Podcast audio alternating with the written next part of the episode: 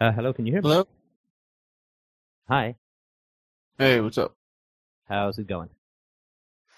All right. How are you? Uh, I'm not too bad. I just wanted to let you know that I have a, uh backup gentleman who's uh, listening in, a long-time listener and actually employee, and uh, Yeah. he's here to um, to do a backup recording because I'm using a new computer, so I want to make sure that it records, kind of thing. So I hope you don't mind. No, it's all right. Okay, well, so you have this um, this character, uh, we'll call him Nihil, right? This sort of aspect of yourself that is, um, well, sort of fittingly nihilistic compared to the name. That's uh, is that right? Yeah, yeah. Basically, it was my uh, main way of thinking or main modus operandi when I was uh, for a for a long time, and uh, it's a character that I haven't really quite. I didn't really think that it was a separate character or anything different from what was probably my own opinion. Um, uh, I guess until I started listening to a lot of your podcasts. Right. And what's your um, sort of understanding of the approach that I take uh, with regards to this? Just want to make sure that we're on the same page or, or starting from the same premises. Um, more or less, the way that I interpreted it was that it was kind of uh, the the the kind of more malevolent voice, I guess that I, that or these kind of harsher uh, tones that I had um, were more kind of imprinted by um, a kind of more uh, abusive family life, uh, less so something that I just came up with my own. Um, uh, from more or less like when we're younger, we're not going to just come up with, I guess, these more kind of, I guess, darker thoughts or uh, more, uh, uh, I, I guess, uh, vicious thoughts, especially inward toward ourselves. I don't think anyone's born wanting to attack themselves. Um, and my, I guess, my my interpretation of it was that um, that it was kind of. Uh, more or less you were saying that it was more imprinted from your parents imprinted from their hostility or things that they weren't able to uh, to deal with I, I don't know if that's a completely correct interpretation but that was my interpretation Oh, that's that's damn good. That's good. Uh, yeah, I mean, just yeah, touch that up a tad. Uh, my general approach, or my experience or understanding, is that when you are provoked into situations where you will be experiencing a strong emotion, but you are never allowed to to express or act on that emotion, then the um, that emotion kind of gets lodged within us. You know, like something that we can't digest or throw up or crap out, kind of thing. So if you're in a situation where you are attacked, then you're going to feel fear and you're going to feel anger, and like Yeah. from your parents. And then if you are not allowed to either express that fear uh, and or anger or act on it, then what happens is uh, it just gets kind of lodged and messed up within you and sort of takes on a life of its own, if that makes sense. And that's something that we need to reintegrate when we get to a safer place in life. yeah definitely definitely not quite as eloquently in my, in my mind but yeah yeah more or less i agree What you mean probably is like with less rambling and flourishing language. so, no but this this character uh, has a uh, like it scares you, right? Because you you, you tell, tell Yeah. me that you fear uh, or the fear that you feel about this this person. Well, eh, the way that he operates is it's it's all about. Um, well, I, I guess I should probably talk about some of the other things that I've been talking about on the board. But I had this thing once I kind of realized Christianity was kind of ridiculous. I kind of drifted into this um, new idea of you know complete rebellion, and complete rebellion being the direct opposite of Christianity, which was this kind of Satanist tent.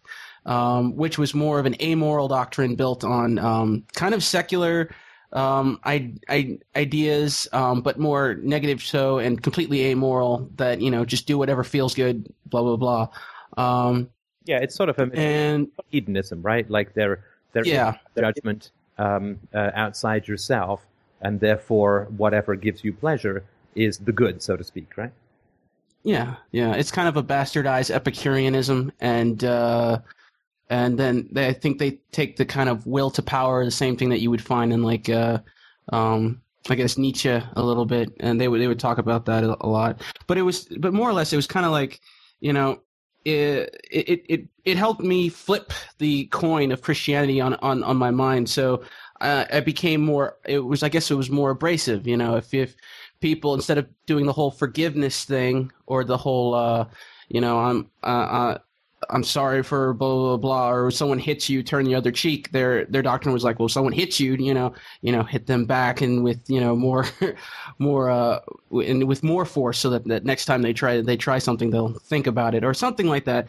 Um, if not necessarily physically, but more mentally. But basically, the way that he operates is kind of like you go after what you want world worldly desires based on just like I guess you could say just based on uh, lust and um, and uh, things that feel good in the moment. Um, uh, this kind of um, this quick satisfaction, or as you say, short term gains um, within uh, the usually within uh, um, you know my lifetime, and I spent a lot of time doing that.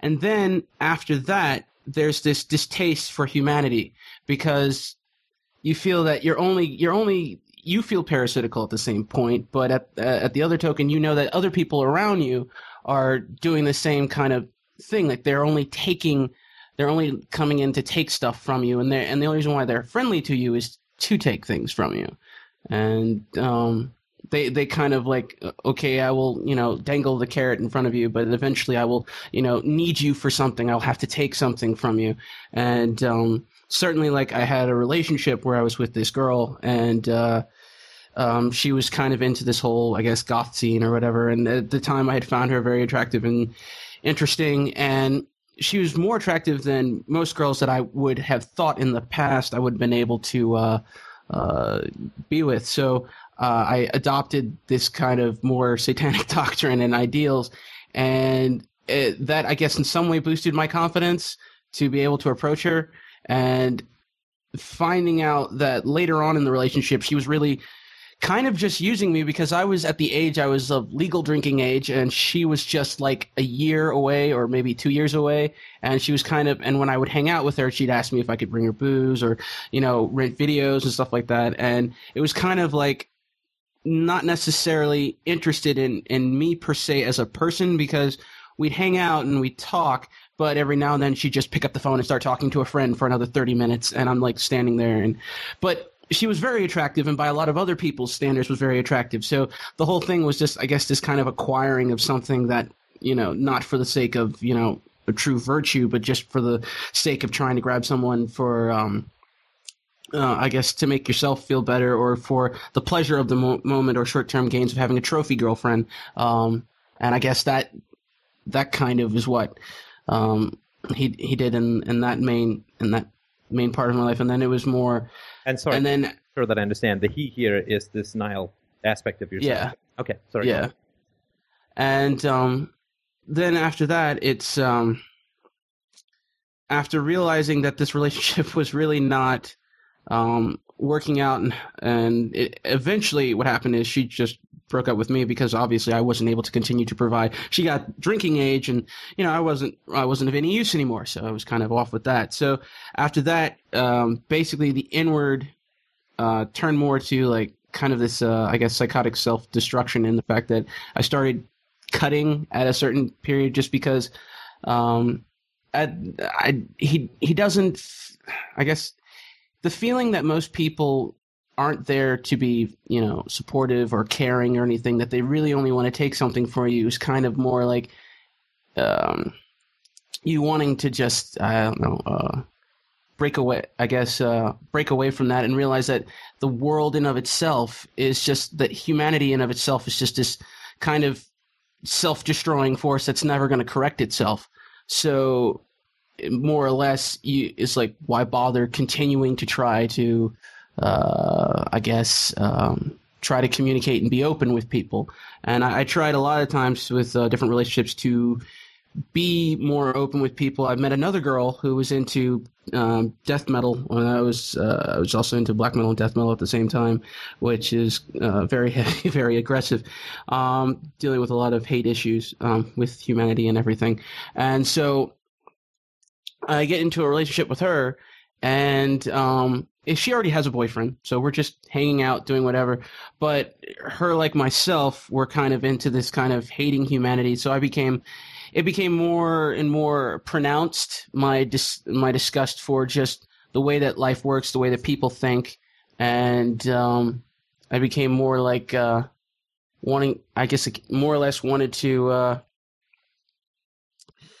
uh, I guess, not deal with humanity, not deal with society, and also the more the voices come in because of the way they uh, I view my family because there was always there was always something wrong with me. I was always uh, the uh, the kid that was always in trouble, being the first one. Um, parents were sh- were like harshly religious, so there was always something wrong with me uh, there. I would you know just stealing cookies and lying about it was kind of like punishable by beating or something like that. You know, it'd be like spanking for just lying or sneaking television or something like that. Um, and uh, I guess um, on top of that, um, I, am uh, trying to see if I have everything in there yet. Um, but there was kind of that distaste for the family, distaste for other people not understanding who I was, and also the the second addition to being disenfranchised, feeling disenfranchised from society, not only because I had a very minority of a minority thought uh, life of like I was into more of the darker alternatives, uh, personalities and subcultures of society, but at the same time, um, also feeling that I was ousted. This was also built a lot by my father, but feeling ousted because I was a minority, feeling that I was kind of like you know less than less than less than subhuman because my my even my family wasn't very uh wasn't very comforting about that. And at one point i believe i got really kind of disgusted um when uh my parents they had raised me a lot in uh, a lot of uh, i guess what you would call or what they would call um predominantly uh, up, upper class or uh, mid upper class uh, white neighborhoods. And then once I reached uh, a certain age, when I was in about high school, um, we sat down at the dinner table. This is something I, I really will never forget. Um, my my parents were just, uh, including my sister was sitting there, and I have a younger sister. Um, but uh, they sat there and they were telling me like I was. Uh, they was like, "Well, Ty, you you don't quite, you know, fit in with uh, the, the reason why you don't quite fit in, and the reason why you don't quite find many people is because, well, y- you act white." And and my sister goes, yeah, you're kind of an my little sister who they pretty much indoctrinated by that point. She was fairly, I don't think she she has later apologized for her words, but yet earlier she said, yeah, you're an Oreo, and um, so I kind of felt ousted on my family side. I felt ousted on the outside of society. I felt right. ousted. I wanted to interrupt so that people can understand what that means, right? That that just means yeah. you're black on the outside, but you're acting white on the inside, right? And that's considered to be a real slur, right, in the black community. Yeah. Yeah. Sorry. Sorry. Yeah. Yeah.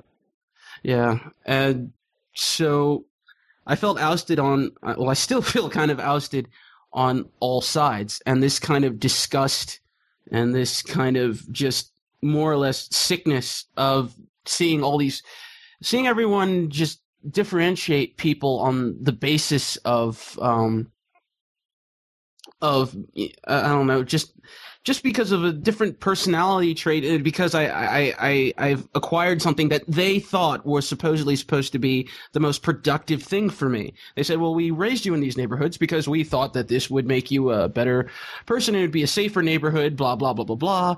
And now you're going to tease me and make fun of me because I turned out the way you were trying to make me that way. I, I don't, so that, that in itself irritated me. So I got disgusted with them disgusted with society with the way it treated me because even though I tried to fit in and I tried to do the whole, you know, even though I was into metal and I was into black metal and I was into like goth music and stuff like that, I always had this kind of feeling that I, and really just most places I go, I kind of feel this feeling of not fitting in and either for one reason or another, I feel like I'm excluded. So, and it just kind of, it kind of made we wanted to, I guess, be more violent inwardly because it was just like, why bother? Why are you fighting this so hard? They obviously don't care. They obviously don't give a crap. There's, you know, blah, blah, blah, blah. But yeah. Okay. Can you just tell me a little bit about uh, the the history that you had uh, in terms of religion? Um. Well, uh, the way it first started out was um, we used to go to churches in Michigan. Um, used to be in Ann Arbor, Michigan, and um, these were predominantly uh, white churches with a few minorities thrown in. And um, my parents would we would go there, and I was perfectly fine there. I didn't know anything about religion at that point. I was just kind of like, I'm a kid. I go here. There are more kids. We go. We play. Who cares about the whole religion part? And then, um, predominantly, um, it it got a little bit more forceful as I got a little bit older. And my parents, for some reason, I guess, were not were feeling disenfranchised from the churches that they were going to, and started dragging me to all black churches, um, which was a concept I, when I first went there, I still didn't understand. Um, but um, they would basically take me there, and it was kind of this um, creation of this. Uh, I, I, guess my dad's kind of more racist views, in my opinion, um, and the culmination of religion and being indoctrinated into believing, you know, being you, needed to have this kind of strong religious moral background, and um, I guess and kind of pulling me into something that to me at the time when they pulled me in there i kind of felt foreign. Um, how it took place in the home was more of just um, lying I mean, lying at any cost was definitely like wrong and for that price you would get my parents did the whole spanking thing they'd like get a belt and they'd beat you and um, then uh, uh, other other times um, if you didn't go to church, there was like you were going to be punished by some way. You could, you had to go to church no matter what. Um, there was, we'd have like Bible studies at home. It was a constant, constant indoctrination. I wasn't allowed to watch certain TV shows. wasn't allowed to um, uh, go to certain functions. Um, it was really kind of, I guess, isolating in a way. Um, and the, the, the excuse was, you know, well, my other friends get to do this, and they were like, well, we're not like your other, we're not like your other friends' parents, and uh, so it was kind of very, very much kind of, you believe this? Do you believe this? Um, not do you, but you will believe this, blah blah blah. And if you don't, well, you're going to go to hell. And I'm going to use every intelligent trick in the book to try to manipulate your mind into feeling guilty about not believing in this and how you're going to go to hell. And it wasn't until probably I was in my 17 or 18 when I started, you know, I, I became extremely religious. Like I have to say that the what they were doing worked. Um, as I became extremely religious and extremely into um, into God, and um, I started to, uh, you know, the the kids uh, school. I was joining like with these um, the Christian little Christian clubs at school, and um, I was trying to, I guess, proselytize to some of the other kids. Um, but what kind of um, woke me out of it, I guess you could say, was um, when I was talking to uh, when I was talking to those kids, when I was uh, talking to the kids, and I, I started hanging out with them a little bit, and um, predominantly these were like the I wouldn't tell my parents obviously, but uh, these were predominantly like the stoners or the uh, goth people or the you know the uh, questionable human beings. So I I would hang out with them, and I'd realize that um, there really wasn't anything inherently evil about them, other than the fact that they just didn't believe in God and weren't interested in in, in any of that other stuff. They weren't you know inherently as horrible as the Bible talks about other other um, about how other people are outside of Christianity.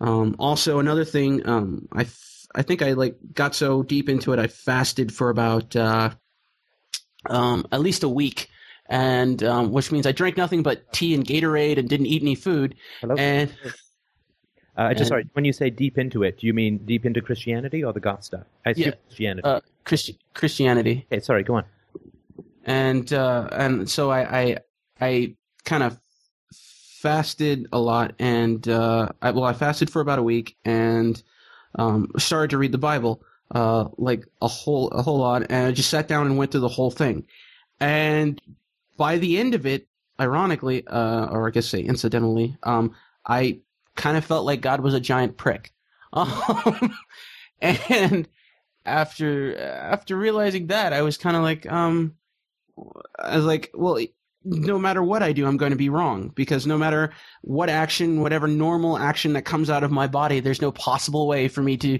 be this Christ-like human being. And I was just kind of like, well, this this doesn't work. I mean, well, you know, you know what? I, I, so my first inclination was, okay, well, I'll, I'll, I'll give God his due, blah blah blah blah. But um, you know what? I, I, just send me to hell anyway because I'm not going to be able to live my life this way at all. And yeah, from I mean, from then on, oh, technically, oh, God is not a giant prick because that's actually an insult to giant pricks. God is an infinite prick, which is a whole. uh, I'm with you there, but uh, please go on. but um, so after that, it was kind of like, well, you know what? And I still believed that there was a God at this point, but I just believed he was a prick. So I I I was kind of like, well, you know, my thing, my dialogue to God was like this. It's like, you know what? I, am asking you to destroy me. You know, my thing was like, I, I obviously can't do anything good. I'm obviously not a good person. Just just get rid of me. And and if you don't get rid of me, then by God, I'm coming after you. And so, um, so after that, I decided to, uh, I kind of switched from there and um, they kind of did the whole Satanism thing, and that kind of was the whole God didn't exist. I didn't really have any. Uh, it was kind of just like this contrary fight to that, and um, now, and I'm sorry. After to, that, um, I just mm-hmm. want to make sure that uh, that uh, we we get to the topic. And this is really really great what you've been telling me. But I mm-hmm. just mm-hmm. I just want to start probing, if you don't mind, the, w- where it is that you think about this stuff before we get to this character of yours. Is is that okay? Okay. Okay. Now you do realize this all has nothing to do with God, right? Yeah. So what, uh, in in your mind, or for, from your approach, um, w- w- what is this emotional investment? Uh, what is it really to do with?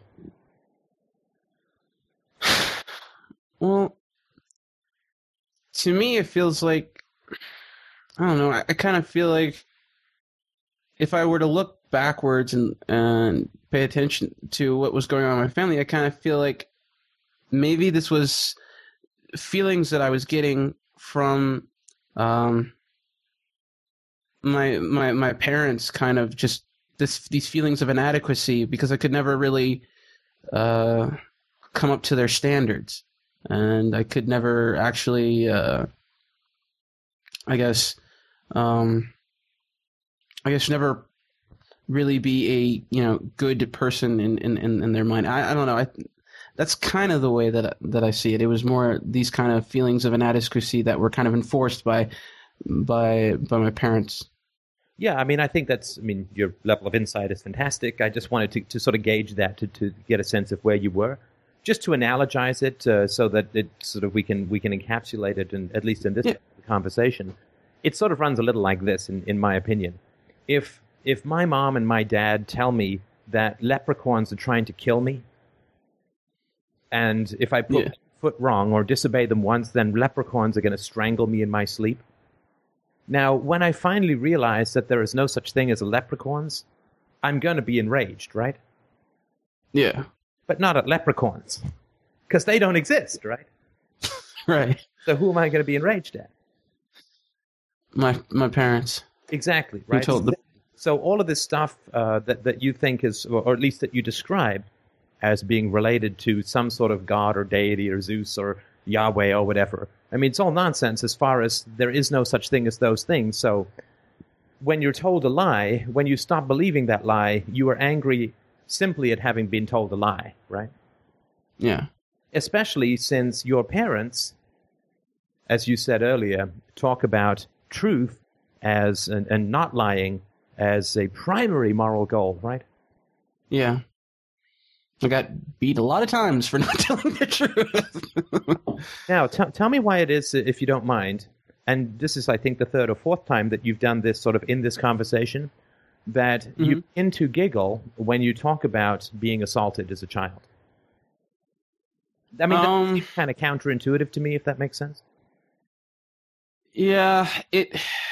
Well, I kind of just when every time I would get, every time I would get beaten. It's just kind of I don't know. It I don't know. It feels like it's a defense mechanism to not have to feel the pain that I was given. I mean, it's kind of like, yeah, yeah, I was beaten. Yeah, everybody gets beaten by their parent. Uh, just like it's kind of just like this way of going.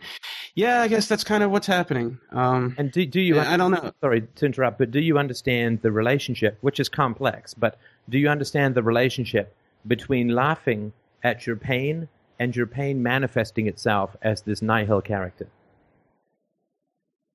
Mm, no, not not really. Okay, Mm. well, if you genuinely were terrified at being assaulted by your protectors as a child, lied to, bullied, manipulated, controlled, humiliated, and so on, which was all terrifying and horrifying and monstrous, right? hmm If you laugh at that pain, clearly the pain doesn't go away, right? Yeah. But you reject the pain and you laugh at the pain, which means that you are inhabiting, I'm not saying that you're abusive, but you are inhabiting the role of an abuser if you laugh at your own pain. Because a sadist takes, like, giggles when people are hurt, right? Yeah. And this doesn't mean that you're a sadist or anything like that, but you take on the role of an abuser to yourself Yeah. when you laugh at your own legitimate and horrifying pain, right? Yeah. I mean, you went through, through some seriously scary shit, right? Yeah. And, yeah. And seriously crazy making shit, too, right? Because it wasn't just like you Yeah. had parents who had, you know, got drunk and punched you because they were, you know, whatever, right? But this was Yeah. systematic, cult like indoctrination and control, right? Yeah. And this is cold ass calculated stuff, right? Yep. So that's kind of, in my view, this kind of stone evil, right? I mean, Yeah. to some degree, we can almost forgive the mere angry hedonist who just gets mad and, and yells at someone or whatever, right? But this is Mhm. controlled, manipulated, consistent, and persistent indoctrination, right? Yeah. So that's some, you know, frankly badass stuff, right? Yeah. Yeah. So if you laugh at your own pain, it doesn't serve you, right? To laugh at your Yeah. that which genuinely hurts you, right? Yeah. So who does it serve? Parents. Right. So if you become your parents to yourself, then your pain cannot be integrated as part of your personality. It cannot inform your decisions, and your pain will take vengeance upon you in the form of self destructive behavior. Hmm. It doesn't go away, right? It doesn't just because you laugh at it uh, and minimize it and pretend that it's not a big deal and pretend like it's funny, the pain doesn't go away, but it comes back and it bites you in the ass with other kinds of behavior that's kind of out of your control, right? Like the cutting, uh, like the nihilism, and so on. Yeah. And of course, it is not a solution, though I fully understand the, the journey, I think, right? I mean, if I can be so bold as to say. Yeah. But it's not a solution when you have been controlled and used and manipulated and exploited by your parents. It is not a solution that is fundamentally against that evil to say, I am now going to control, manipulate, and exploit other people, right? Yeah. Does, does this make sense? Yeah. Yeah. Because it hasn't worked, right? Yeah. right? It, Mm. it hasn't gotten you out of a cycle of unhappiness, right? No. And so, if I can just go on for a minute or two more, uh, just by the way, since I'm using a new computer, is the sound coming through okay? Yeah, a couple times you, you kind of break up a little bit and it gets a little distorted, but yeah, most of the, most of the time you're clear. Okay, good. Well, we'll try and live with that. Um, so, what happened, in my opinion, is something like this. Um, your parents owned this thing called morality, soulfulness, uh, ethics, virtue, higher calling, whatever it is. They owned that as as a uh, definition in your mind, and they used that in a negative and horrifying, horrible and destructive manner to control and humiliate and abuse you. And so, when you got older, you decided to fight their ownership of morality, not by questioning the root of that morality, but by acting in opposition to their definition. Exactly. Right? Yeah. If their definition of morality is forgiveness and self abasement, then I'm not going to forgive but rather be aggressive, and I'm not going to self abase but rather exploit others, right? Exactly. If their definition of virtue is being a lamb, I will be a lion, right? Exactly. Right. And that doesn't work, right? Right. Because they still own the, the definition of morality. Yeah. Does that make sense? Yeah. They, they've yeah. set up this world where you are either an exploiter or you're exploited, right? Yeah. And you say, well, fuck that. I'm not going to be exploited. So I'm going to be an exploiter. But that falls into the trap, right? Yeah. Yep. And and also what it does, of course, is that it erodes your respect for yourself and for other people to look at them as hypocritical, shallow, materialistic self feeders, gluttony feeders on stimuli, right? Yeah. That's that's not much of a higher calling, right? That's not much of a you know, there's beauty, truth, and power and wonder in the human soul, right? Exactly. Yeah. Because they owned the definition of ethics and the soul and the higher calling. You no longer believed in that, so you threw the whole damn thing out, right? Yeah. Does that does that sort of ring ring true at all, or make sense? Yeah. Definitely. Definitely. And as you were pursuing that, um, this this nihilistic approach to things, if my parents do not have virtue, then there is no such thing as virtue, right? That's the that's the pit. we- Yeah. All too many of I was more sorry. Go ahead. yeah. I was I was a moral relativist for a long, long time. So I, I even wrote a paper on the. They had this paper we are supposed to write about what do we believe is bullshit, called a bullshit paper, and I said uh, the idea of right and wrong or morals. Well, and to be became a- relativist is to say that there is no such thing as ethics, right? There is no such thing, and therefore, in the Nietzschean view, ethics are that which is invented by the weak to control the strong, right? Exactly. Right. Right. So you developed as a reaction to an exploitive moral system a hatred of ethics because ethics is that which is invented to control and humiliate the strong by the weak, right? Yeah. So I guess when you ran into what it is that I'm talking about, there is a, I mean, certainly I think there's a kind of toughness to what we do in this conversation because I sure as hell don't tell people to lie down and take it, right? Yeah. Definitely. But at the same time, um, so we, when we attempt to redefine ethics from the root up, and, and we attempt to, you might, I don't know if you've read On Truth, but this would be a good book for you to read as far as that goes. Yeah. Yeah. I read it. Oh, Yeah, okay. I have uh, also. Okay, so I have stuff. UPB and, and RTR. So Oh, good stuff. Okay, good. And I can I can fast forward relatively quickly then. So um, so then um, uh, the the question then becomes how do you develop something that is higher, but you kind of allergic to that. So if you look at a higher ethical goal in your life, your defenses kick in. Like the moment that ethics come up, you're like, oh fuck, here comes the exploitation. yeah. So you're kind of barred off from the, the beauty and the, the, the, the wonder of, of that kind of stuff because as you approach it, this wall of fire comes up, right? Called if you keep going, you're gonna either you're gonna be exploited, right? Yeah. Definitely. Okay, so uh, with that in mind, the um, the the characters that I talk about in this ecosystem idea, the idea that we are a um, an ecosystem of different character traits, all of which are required for healthy functioning.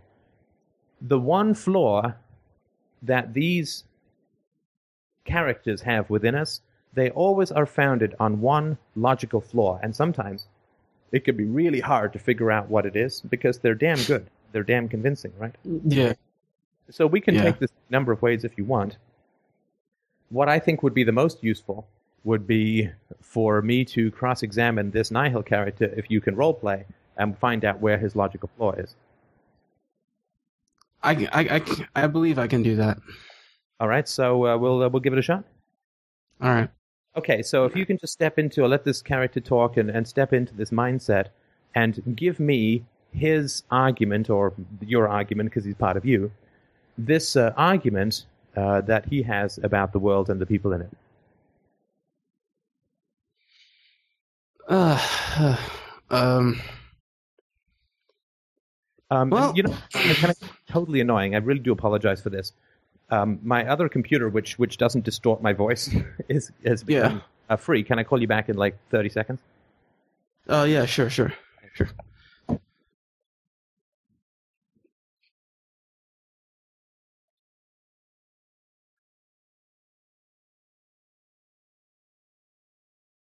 So yeah, sorry. If you can then give me the case that Nihil would make about the world and ethics and people and truth.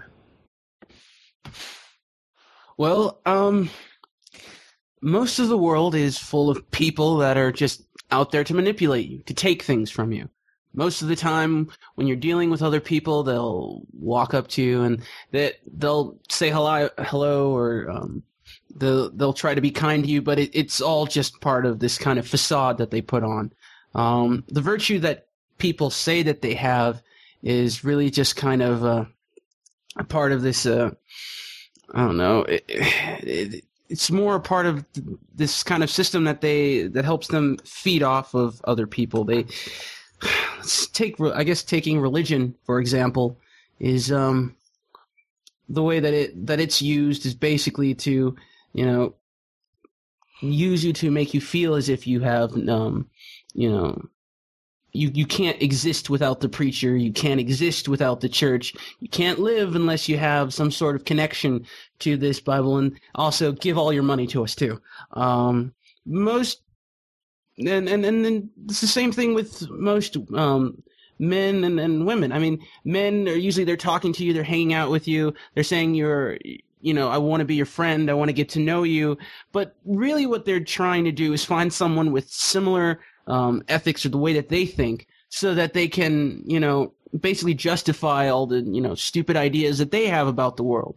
And sometimes like one of my past one of the past friendships that we've had um, usually they would uh, um, take our uh, they they would hang out with us not necessarily or, or or deal with us not necessarily because of our personality or who we were but because this person was like oh well i i hang out with you and they literally said this to us was that uh, they hang out with you because um yeah i just need to show people that uh, i'm not racist. I have a black friend. Um or to take the opposite um side of it. Uh black people hang out with with you so that they can feel a part of this this great unity this uh this great oneness. And um it's not necessarily um, because they appreciate you for who you are. Because the moment we open our mouth um, and say anything that is about our personality, uh, they don't care or they find it weird or they find it different. The only real purpose that the, that they have is to justify the same prejudices and um, ideals that they have of humanity, so that they can pull you into some kind of collective ideal system that will drag you into you know into sub- to being submissive to whatever they want. You you don't get a chance to be an individual in this world, and any chances that you have to be an individual are basically taken away by uh, other people. I mean they they have pre uh, societies built on stereotypes built on ways of how people are supposed to think how you're supposed to dress how you're supposed to act if you go against any grain line of any of those you're considered a complete you, you're considered weak or freakish or the i guess lone wolf and they'll cast you out to the side until you die of some some for some reason. So why try to i guess fit in with the rest of society? Why try to um why try to feel any sympathy for what they're doing? Because they they know what they're doing. They they know that they don't care about you you of the individual you of who you are. I mean so maybe you're able to help and talk to a few people and you know maybe they're they'll there to listen to you. But you know 10 to 20 years from now no one's going to care. No one's going to care if you that you came around or no one's going to give a crap if if you ever existed. It's not it's it's no big it's it's really no big deal. You, you really you know we're basically flecks of dust on this you know on a, on, on a giant rock that's spinning around this huge uh, ball of gas. And there's there's really no um there's really no point to it. There's really no point to it. And governments consistently destroy each other and kill tons of people. And if you stand up they'll shoot you. Uh, i mean there's really nothing you know there's nothing you you can you can do about it. You can't just walk up to them and say, you, you know, or protest because protesters they, they show it on the news every time a protester goes up and says, "I want a better world. I want a better this." Um, what do the police do? They bring out the bats and the uh, the the rubber bullets and shoot it right, or sometimes live ammo right into their legs. Um, I mean, you're trying to get intimacy from people. Do they really want intimacy or do they just want someone they can cling to so they can feel like they're important to someone? And is it really you that they're after or just someone who can tolerate their bullcrap long enough long enough until they die? I mean, what's the point? Why why open yourself up? Why why give yourself that? Why not just take what you need, survive on who you are and do what what you want and take care of yourself because no one else is going to care. No one else is going to give a crap and you might as well you might as well just you know um, follow your own goals and and and be separate from society, but use society to your advantage, so to speak. Allow people to do things. Uh, allow them to use their own stupidity and their own weakness, and use that to your advantage, so that you can better uh, help yourself through society not necessarily having to no longer protest and tell them no, no, no, I, I don't like it. You know, smile, laugh, say it's okay, it's cool, it's great. And use their own stupidity to be the anvil on top of their own head when it comes down. But you'll be fine because you didn't give out the one last thing that you've got, and that is that is your own sense of trust and belief in yourself. And even even still, I mean, if you really like yourself, if you really care about yourself, why would you continue to subject yourself to this pain? Enjoy it for the infinite blip of time that you have, even even if it's smaller. But enjoy all of it. And if you self-destruct, more the better, because you no longer have to deal with the rest of these assholes on this planet. I think that's pretty much about it. Speech.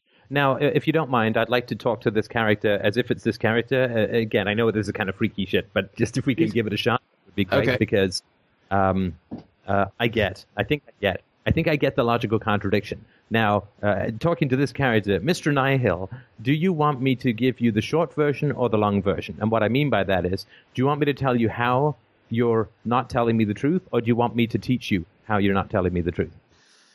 Give me the long version, Molly. Okay, so uh, you feel a lot of anger uh, towards humanity as a whole, uh, exploitation, stupidity, corruption, weakness, and all these kinds of things, right? Yeah. So, would it be fair to say that you have high standards, Yeah. right? Now, Yeah. we don't generally call a man unhealthy if he dies at 100, right? No. No. Say, shit, that guy had a, had a long life, right? Yeah. Yeah. So you have standards which condemn the vast majority of human beings for their stupidity, right? Yeah. Let's say that you're completely right. I have no, maybe you are, right? Maybe you are. I mean, look, you're a smart fellow and you've got great language skills, and clearly you can see deeply and with great perceptivity into the hypocrisies and manipulations of other people. So I'm going to go with the idea. I'm not going to try and argue you out of your perspective. I'm going to go with the idea that you're completely and totally right. Does that sound reasonable? Oh yeah, definitely reasonable. Yeah, sure it does, right? Nobody likes nobody's going to dislike it when I agree with them, right? Of course not. Of course not. Now, what percentage of people do you think? Because you said most, and I wasn't sure if you meant most or if you actually meant all, but you were just trying to, to be semi reasonable. You said Trying most. to be sim yeah. Trying to be semi reasonable, but yeah, most if not all. Okay, so if you can give me your gut sense of what percentage of people fall into these categories that you talk about. Um ninety nine point nine percent. 99.9%. Okay. Now, can I assume that you are not one of these people? Um, on sometimes I feel like it, sometimes I don't, but most on the whole, I don't think that I'm that bad. I, I think that I've, I've pretty much, uh, I think that I'm just reacting to all the other idiots out there, and that more or less, I'm, I'm, I'm, I don't think I'm the bad guy. So yes, I'd say that one percent would probably be me. Well, and even if you are a quote bad guy, there's no such thing as badness, so the, the, the label wouldn't apply, right? Yeah, exactly. Other people will say good and bad and right and wrong, but they're just trying to exploit you, right? Yeah. Right. So uh, what I mean is that when you call 99.9% of the people stupid, you don't include yourself in that category, right? Yeah, definitely. You think you're smart. Yes.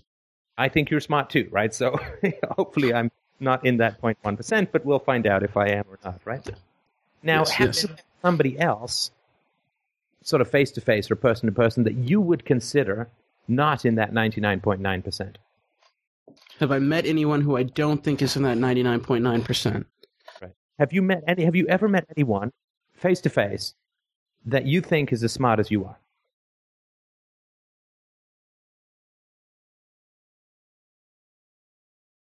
No. I think that uh, that's a very honest answer, which is good. Not that you have to be honest, because there's no such thing as right and wrong, but I appreciate it nonetheless. I appreciate you throwing the crumbs. Okay, so you are the smartest person in the world, and I am perfectly, perfectly willing to go with that as a premise. Okay.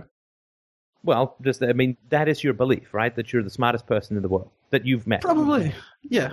I mean, perhaps not in quantitative knowledge, but in quality of knowledge, yes. Well, in terms of seeing, uh, in terms of lifting this hypocritical fog that covers up the actual predations of society, you and maybe Nietzsche are pretty much down with it, right? Something like that, yeah. Yeah, I mean, you see, I don't. I, I think that you're kind of being polite to me, which I was not expecting, which is nice, but but don't, right? like, Alright. I want you to to unfurl the full glory of your own perception of yourself, right? So, I genuinely think and feel, and you may be right. I genuinely think and feel that you think and feel that you're the smartest person around, right? Yeah. So don't give me any false modesty. That that's all I'm asking. Like, just go for it, Alright. right? Be as big as you think you are. Okay. Does that seem reasonable? You don't Yeah. have to speak my feelings. Like I'm not going to get offended, right? Because I think that you are very smart. So I've got no problem with that as a, as a as an approach. Okay. So do you think that you're the smartest person around? Yes. Completely. Yes. Fantastic. Okay, that's great. That's great. Let's go with the belief that you are in fact the smartest person around. Okay. All right. Now, would we accept that you're smart because you accurately process reality? Yes. Right? Because you think that you see through the fogs and manipulations of society to the core of exploitation, right? Definitely. So you're not fooled in the war of words. You're not fooled when people kick the sand of abstractions into your face. You see all through that to what they're actually doing, right? Yeah. So you Definitely. you pass the platonic illusion and straight to the core and the reality, right? Yeah. Yeah. Now, would you say that if it could be proven that there were areas where you were not accurately perceiving reality, that it would be worth adapting your considerable intelligence to take that into account? Yes, though I don't believe there are. Sure. No, no, I'm, I'm not saying there are. I'm just saying if magically these things could be created, right? Yeah. Yeah. Sure. Sure. Sure. Okay. Now, when you judge humanity according to a standard, do you believe that that standard exists completely independently of humanity's capacities? And what I mean by that is, let's say that you are able to live to be 200 years old. Is it reasonable to say that other people are sickly because they only get to live to be 100 years old? I would say they're doing something wrong. So yeah, I guess there would be there would be something wrong because if I'm living to 200 and they're only living to 100, they're obviously doing something wrong. Okay. Now, what if you get to live to 100, but other people only get to live to 90? Would you say that they're sickly, or would you say that um, uh, that they just didn't quite have the lucky genes or whatever? They, did, they didn't get hit by a bus or something? Um, I, I honestly, I mean, people can be can can still be careful and stuff like that. So if if I live to be 100 and everybody else only lives to 90, again, I, I still think there's something wrong with them because they're obviously not being observant enough or taking in the knowledge enough in order to get to live that long. I, I, I, mean, there is a certain amount of compensation. Yeah, maybe a few of them don't have the right amount of genes in order to last as long as I could. But, you know, on the whole, if everybody is going down to 90, then probably, you know, there's something wrong there. Okay, got it. Now, let's say that you are the tallest man in the world. You are, I don't know, whatever it is, eight feet five or some nonsense, right? You are the mm-hmm. tallest man in the world is it fair to say that everyone else is short? Well, I guess that they'd have to be. I mean, they'd have to be short because I'm tall. If I'm tall, then they're short. So yeah, they're they're they're all short. Okay, fantastic, fantastic. So for you, you do not derive the concept of an average height from an average, but rather only relative to your own height, right? Exactly. So everyone else is shorter. Uh, sorry, everyone else is not just shorter, but short. Because you are the standard of height, and anyone who doesn't reach your standard of height is short, right? Yes. Do you think that a short person is responsible for being short? Hmm. Well, in matter of genetics, I don't think they're responsible for being short. If it's genetic, then probably they just have weak genetics, and genes don't have uh, IQs or anything. So I don't think it's possible for them to be completely responsible for uh, being short. No. Okay, so that's great. So short is a physical limitation based on genes, right? Yes. Right. Now, so, so in a sense, they're not short and responsible for being short. They're shorter than you, right? Yes. Okay, great. Now, if everyone but you is less intelligent than you, do you believe that they have the capacity to be as intelligent as you, or do they not have that capacity to be as intelligent as you? I believe they have the capacity, but in a way that they refuse to have uh, that, or they they're they're just too weak or too easily. Uh, so I guess in a way they they really don't. But I, I, mean, there's there's the ability, but that ability is not applied. So I don't think that they have really the, the true ability to to to achieve that. No. Okay, here's the core question: How do you know they have this ability? Well, uh, uh, sometimes I've seen I've seen people who um, actually are um, starting to make strides away from uh, from the others, and they're starting to look at the at, at, the world a little bit differently. And but then they sink right back into the same sinkholes, and they don't seem to ever evolve. I guess mentally, in their or in their thinking. Right. So this is like saying a short man can jump up, but then he comes back down, right? Yes. But you can't blame him for going back down because he's short, right? Yeah. Yeah. Yeah. So uh, what I'm saying is that you have a thesis that you're the smartest guy in the world and other people could be as smart as you are, but they just choose not to. And I'm asking, what's the evidence, right?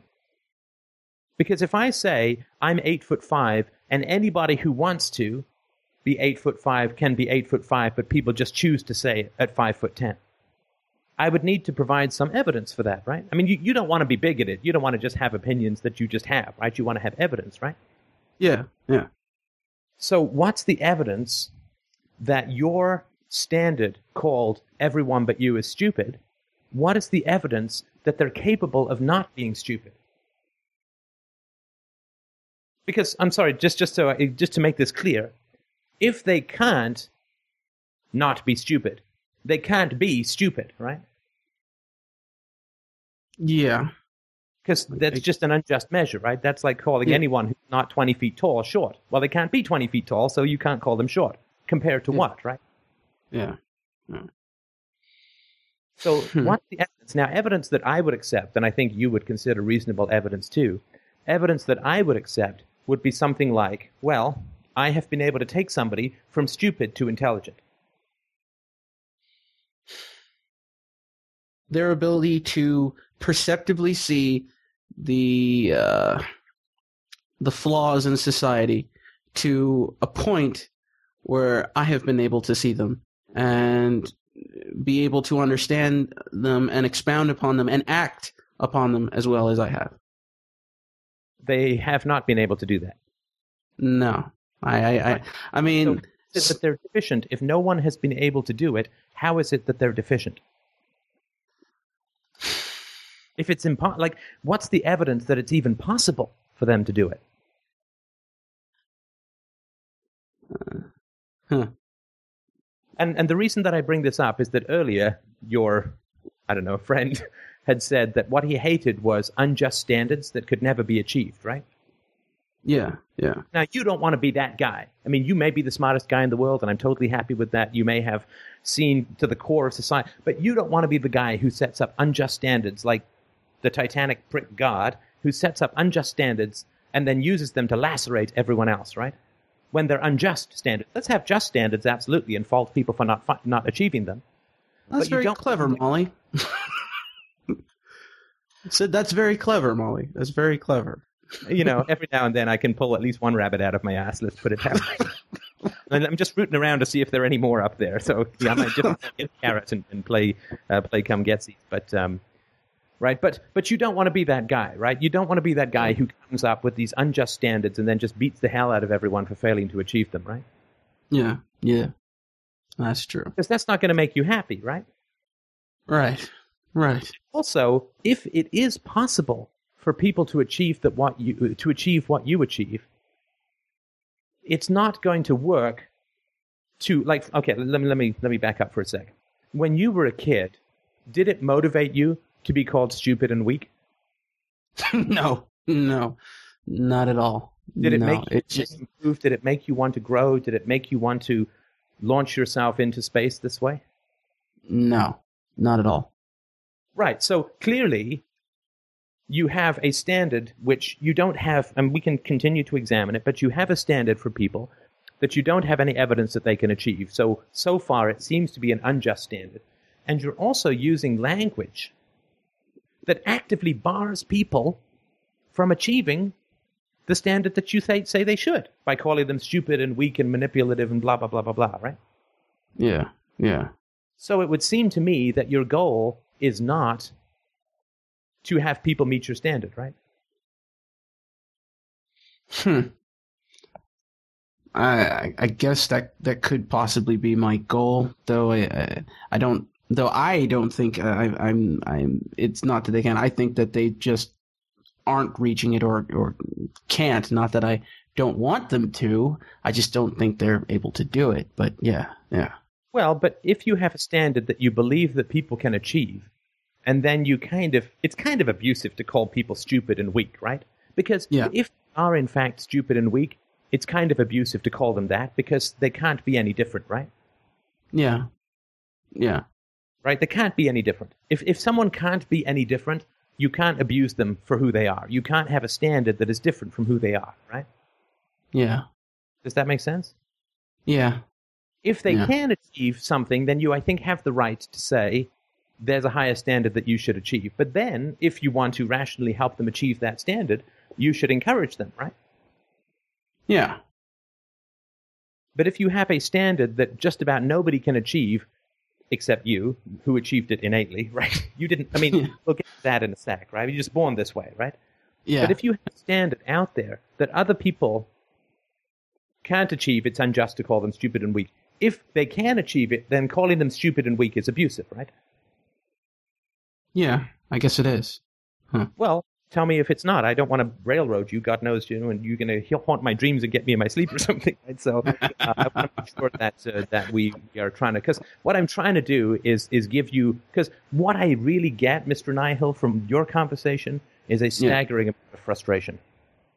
I think Yeah. that you are by far the most idealistic aspect of this personality. I think that you see a world that is a complete and total paradise with no gods and no governments and no exploitation. And I think it drives you completely mad that you can't get there. Wow. How did you? Uh, yeah. Yeah. That's okay. Don't you want that world? Don't you just you're dying to get to that world? But every time you try to create it, you scare everyone off, right? Oh yeah, definitely. That's, that's Definitely. like mad, crazy, frustrating, right? Yeah. So I'd like to give you the opportunity to to sort of come out of the cave without everybody running screaming, right? so you can you can actually start to work to create this world because you love this world in your heart of hearts and you desperately want people to be smarter and you desperately want people to be better and you desperately want people to wake up. You are by far the most optimistic and idealistic aspect of this personality, in my opinion. Huh. Hmm. Because nihilism comes from disappointed hopes. Yeah. It's sour grapes. I want this beautiful world. I'm never going to get it, so I'm going to damn the world that is, right? Hell yeah. Yeah. Yeah. Yeah. Hmm. Huh. And I would like to give you some ways to help achieve this world so that you don't feel frustration and lash out at the world because you can't help it in the way you want to. Okay. Like I'm if you've got a doctor and you got a cure for cancer, and every time you try and give people the pill, they bite you on the hand. That gets mighty frustrating after a while, right? Yeah. yeah. yeah. Because you do see, you do see very deeply into the core of society, and you do see a lot of the lies, but you don't know how to liberate people from those lies. And so you get really frustrated and you feel like people are just stupid and reject you all the time, right? Yeah. Yeah. Right. Right. And that's because you grew up in an environment where ideals were used to abuse people, right? Yeah. Yeah. Where ideals were unattainable. And the failure to attain these impossible ideals resulted in abuse, right? Yeah. And you Yeah. see, in a way, with all the best intentions on the planet and in the world, you see how that is the situation you are creating for others now. Impossible ideals that you rage at them for not meeting. Yeah, it is a little bit clearer, yeah. And the reason that the ideals are impossible to meet is because you rage at them. Hmm. Hmm. It's a self fulfilling prophecy. These ideals people will never meet, so they're completely stupid. But the moment you call them stupid, they no longer want to meet your ideals. Do you see how it's the same thing? It's not a cause Yeah. and effect, right? Right, right. Right. Hmm. Hmm. And you, I think, so desperately want this beautiful world to come into being that if I could give you some clues or some tips on how to work from a place of positivity and actually begin to achieve what it is that you so desperately want, that would be a whole lot better than sitting there in the bitter corner throwing nunchucks at the planet, right? yeah, yeah. Probably like would be You don't want to be the cranky, bitter ass old guy on the lawn saying, ah, "Kids, get off my lawn!" Right? You don't want to be that scary Boo Radley character, right? You want to be somebody who can actually work to achieve the kind of beauty that you see in your heart of hearts as possible in the world, right? Yes, yes. Yeah. Definitely. So, the first thing that you've got to do, in my humble opinion, and I do think that you are an incredibly intelligent aspect of the personality and an incredibly idealistic one, the first thing that you have to do is start rejecting people.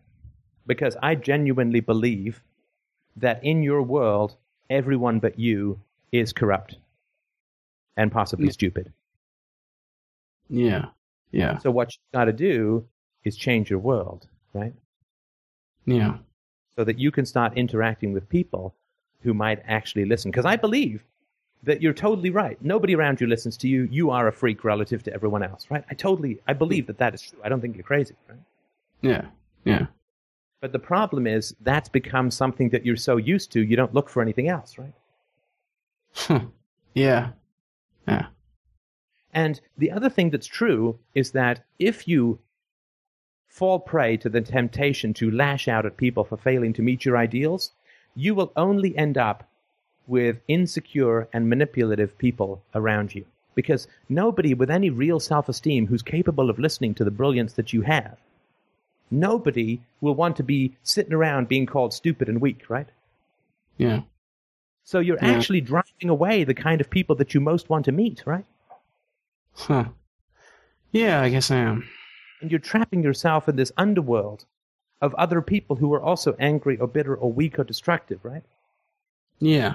Yeah. And it's kind of driving you a little crazy. And I don't know that you see a way out of that other than more anger and more frustration, which is only going to make it worse, right?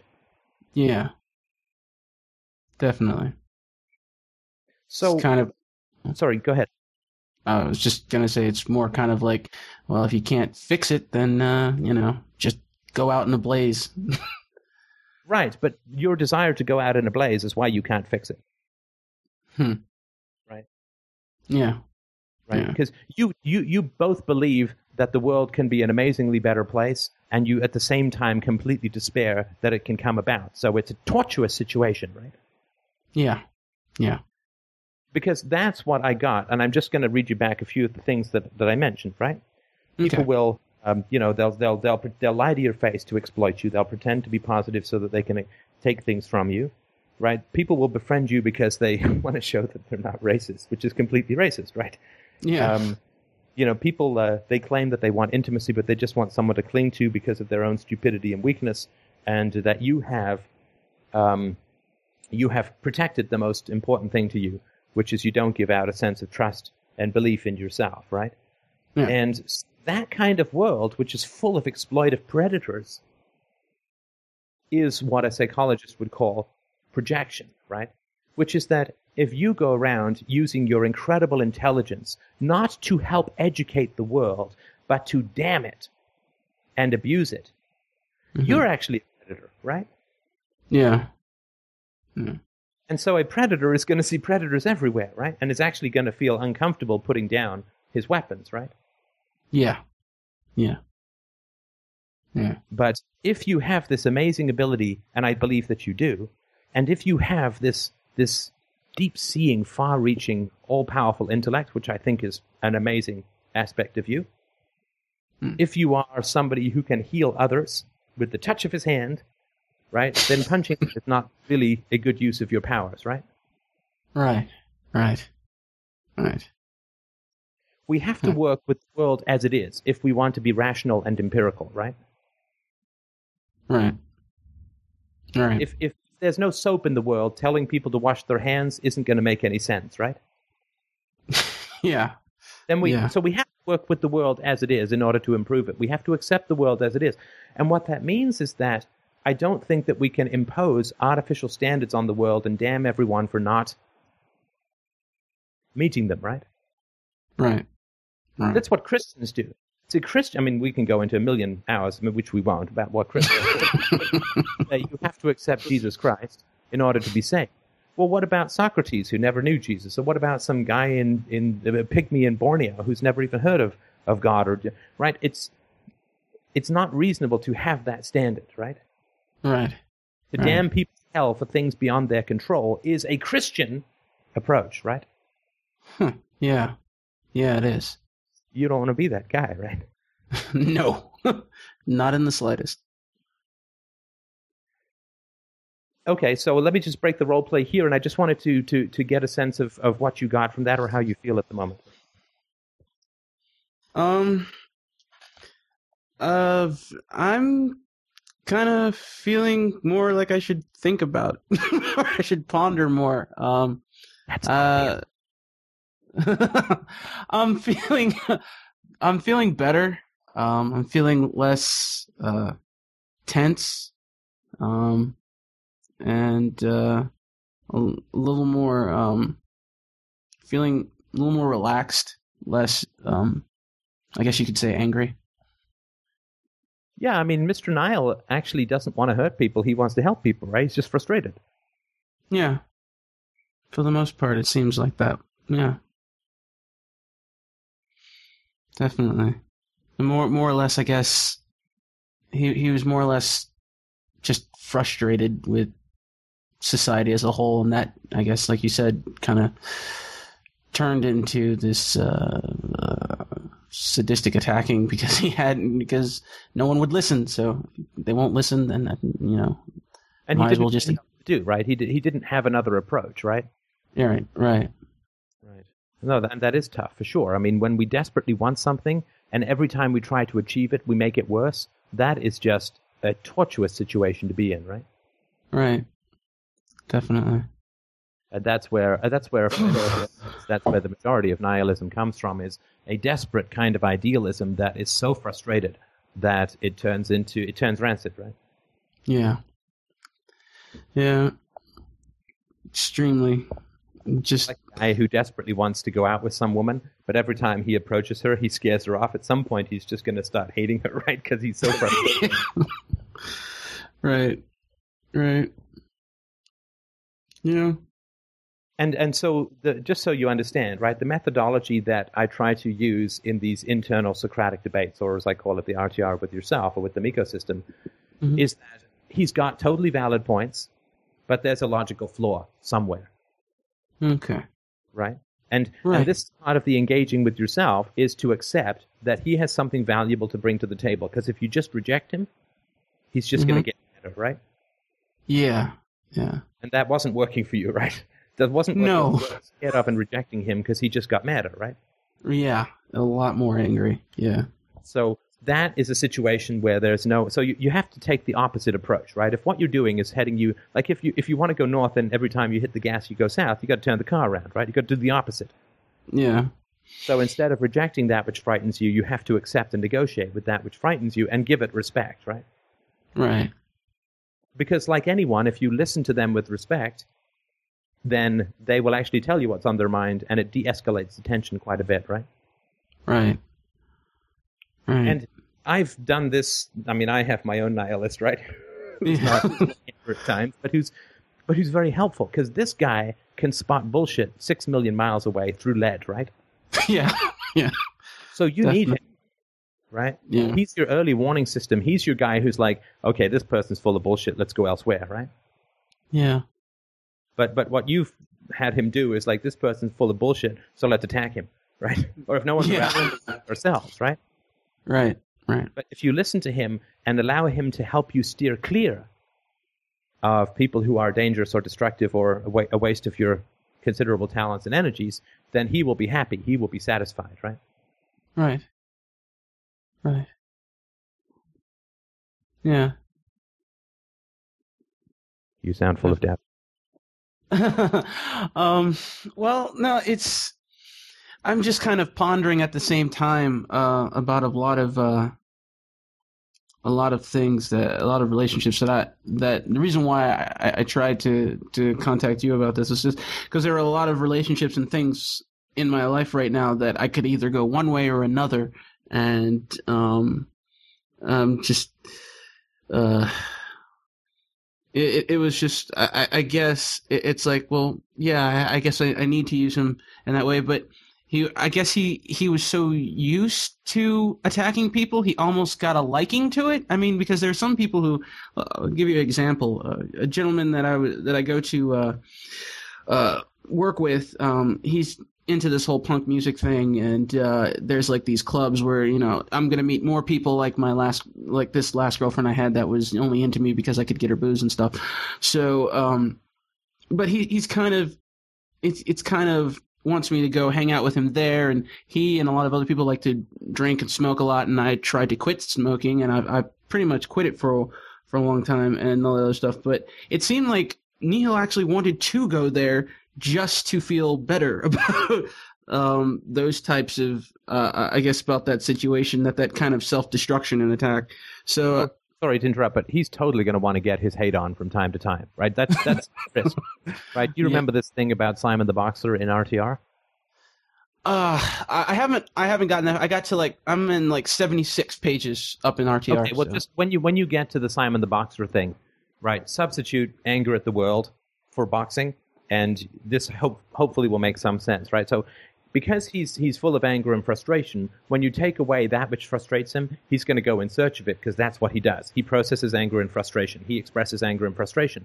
Now, he wants to be as free of that as you do, but he's a little bit addicted to it, right? So he's going to draw yeah. you into that place where people are going to be shallow and hypocritical and bad so that he can rage against them, right? But you're going to have to say to him, look, we want to change the world or we want to help affect the world in a more positive way. So picking like you don't want to be that guy who says the world is bad and so I'm only going to hang around with bad people to justify my belief, right? Because that's not empirical and that's not reasonable, right? Right. In fact, I'm going to want to try and find the exact opposite of my core premise to see if it's true, if it holds true or not, right? Right, right. Definitely. Yeah, you got to watch that. You, you can rationally evaluate and judge this kind of stuff too, and you can also talk about like what feeling is it that occurs for you. So when you consider going to this, this punk guys or the smoker guys or the drinker guys or whatever, what is the feeling that is associated with that? Is it happiness? Is it eagerness? Is it optimism? Or is it kind of a little darker? It's darker. Definitely darker. Right. So It's that's t- the feeling that you, you, you are, at least your early warning system is working, and that's a good thing, right? You're not driving Yeah. without headlights, right? So that feeling that occurs for you that is familiar and dark and a little sick and so on, right? Well, that's kind of a warning, right? Right, right. Now, can you tell me what you were feeling before you and I talked on the on, on this call? Um, well, I had had a talk with Nihil earlier, and I was feeling kind of nervous um, because his talk with me was uh, now I'm going to show you how this new guy you've gotten interested in is uh, completely full of shit. And, I was like, I hope not. um, but uh, yeah, there was kind of that nervousness, not knowing what was going right, to happen. I don't I don't think, at least I don't get the sense based on just our cursory exchanges before the conversation. I didn't get the sense, like I got the sense that you were nervous, and I got the sense that there was a little bit of excitement and there was some fear, but I didn't get the sense like um, you were coming in to to uh, to uh, to fulfill all of your prior uh, beliefs and so on. Right? Like it wasn't. I didn't get the sense that you felt like you were heading to a dark place, but to an uncertain place.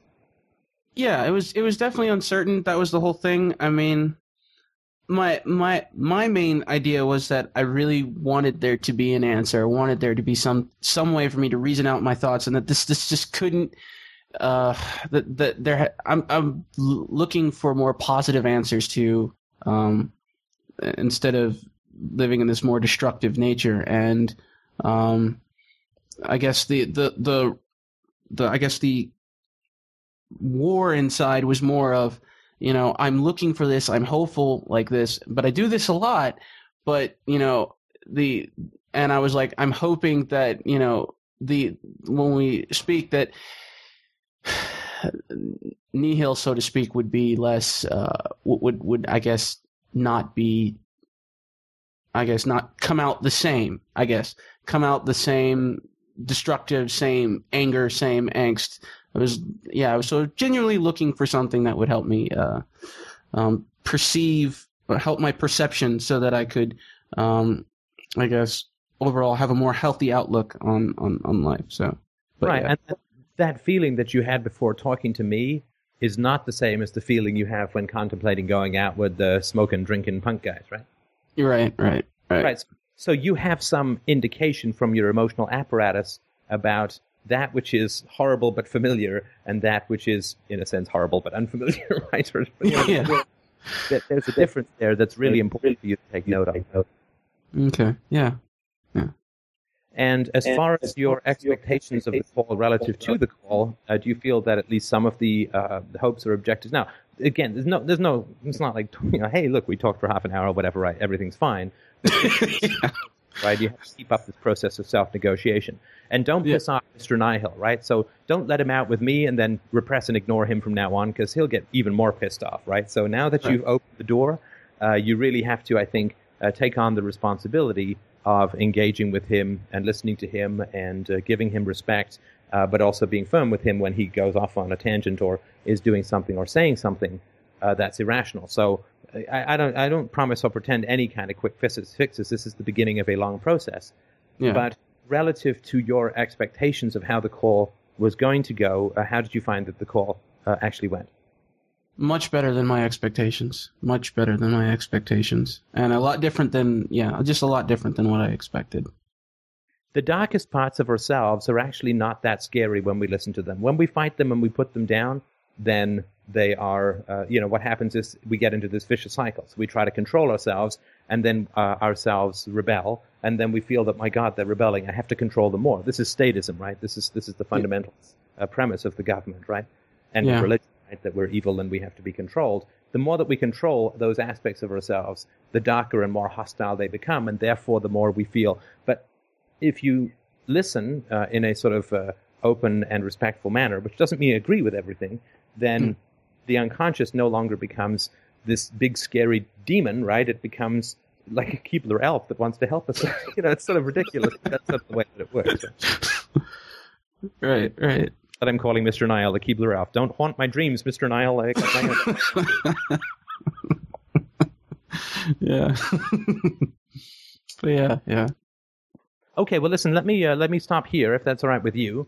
I'm Okay. going to send you a copy of this recording. I personally think this would be enormously helpful for other people to hear, and I've studiously avoided name and, and your name and so on. Uh, but Okay. uh, have a listen to it and uh, and let me know what you think. Okay. Um how how do I um where where would I check for it or how do I do that? Just Or- um, uh, uh, send me an email.